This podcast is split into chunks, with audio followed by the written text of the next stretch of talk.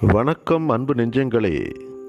சாது மிரண்டால் என்ற இந்த தலைப்புடன் நான் உங்கள் அன்பு நண்பன் கல்யாண். சாது என்றால் யார்? சாதுக்கள் சந்த் என்பார்கள். சாது என்றால் பொதுவாக நல்லவர்கள் என்று பொருள்.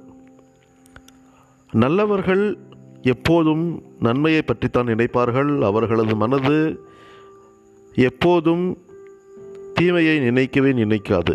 தீயவர்களிடத்தும் அன்பு காட்ட வேண்டும் என்ற நிலையிலேயே தான் அவர்கள் இருப்பார்கள். அதனால் தான் எந்த கஷ்டப்பட்டாலும் மற்றவர்கள் அந்த கஷ்டத்தை பட்டுவிடக்கூடாது என்பதில் அவர் முனைப்பாக இருப்பார்கள். மிகவும் பொறுமைசாலிகள்.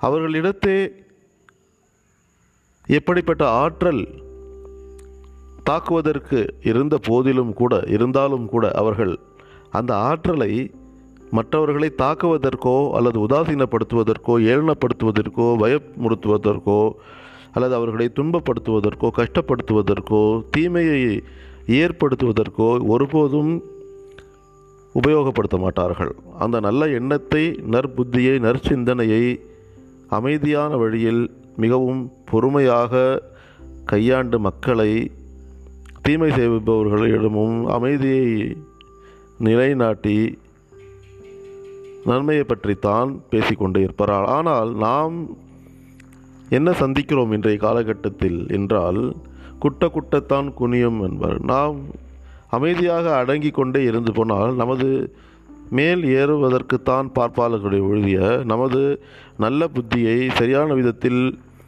புரிந்து கொள்ள வேண்டும். என்பதை பற்றி சிலர் நினைக்க மாட்டார்கள். அதனால் அவர்கள் அமைதியாக இருக்கும் ஒருவரை ஏமாளி என நினைத்து கொள்வார்கள்.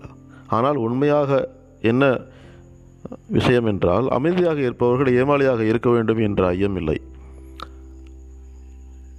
அதே நேரத்தில் சாது மிரண்டால் என்பதற்கு இன்னொரு கோணமும் உண்டு. மிரண்டு மிரளுதல் என்றால் என்ன? மிரண்டு போதல். ஒரு மாதிரி பயத்தில் அலறுதல் பயம் வந்தபோது ஐயோ அப்படின்னு அலறுவோம். ஸோ இது வரைக்கும் யார் ஒருத்தர் அலறாமல் அமைதியாக இருக்காங்களோ அவங்க திடீர்னு அலறினா எப்படி இருக்கும்?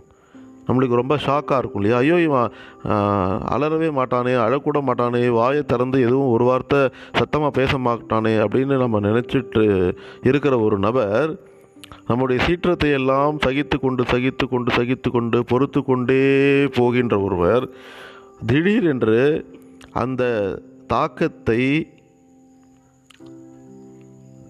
எதிர்த்து குரல் கொடுக்க ஆரம்பித்தால் அந்த குரல் கொடுத்த அடுத்த நொடியே இந்த தாக்கத்தை அந்த பயத்தை ஏற்படுத்துபவர்களுக்கு மிகவும் அதிர்ச்சிகரமாக இருக்கும். அதனால் தான் சாது மிரண்டால் என்று கூறுவர். அதனால் நாம் அமைதியாக இருப்பவர்களை நாம் உதாசீனப்படுத்த வேண்டும் அமைதியாக இருப்பவர்களை நாம் ஏமாளிகளாகவோ அல்லது அவனுக்கு அடிக்க தெரியாது கோழை என்றோ நினைத்து கொள்ள வேண்டாம்.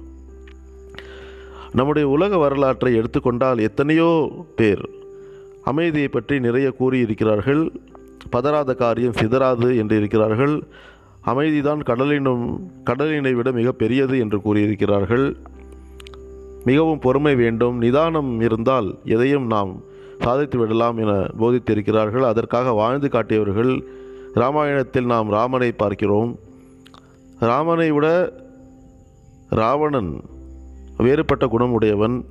ஆனால் ராமனுடைய திவ்ய குணங்கள் ராவணனை அழிப்பதற்கு மிகவும் எளிது. இருந்தாலும் அந்த ராவணன் தானாக திருந்த வேண்டும் என்ற வாய்ப்பு கொடுத்ததனால்தான் அந்த ராமன் மிகவும் பொறுமைசாலியாக இருந்தான் என்பதை நாம் பார்த்திருக்கிறோம். இறுதியில்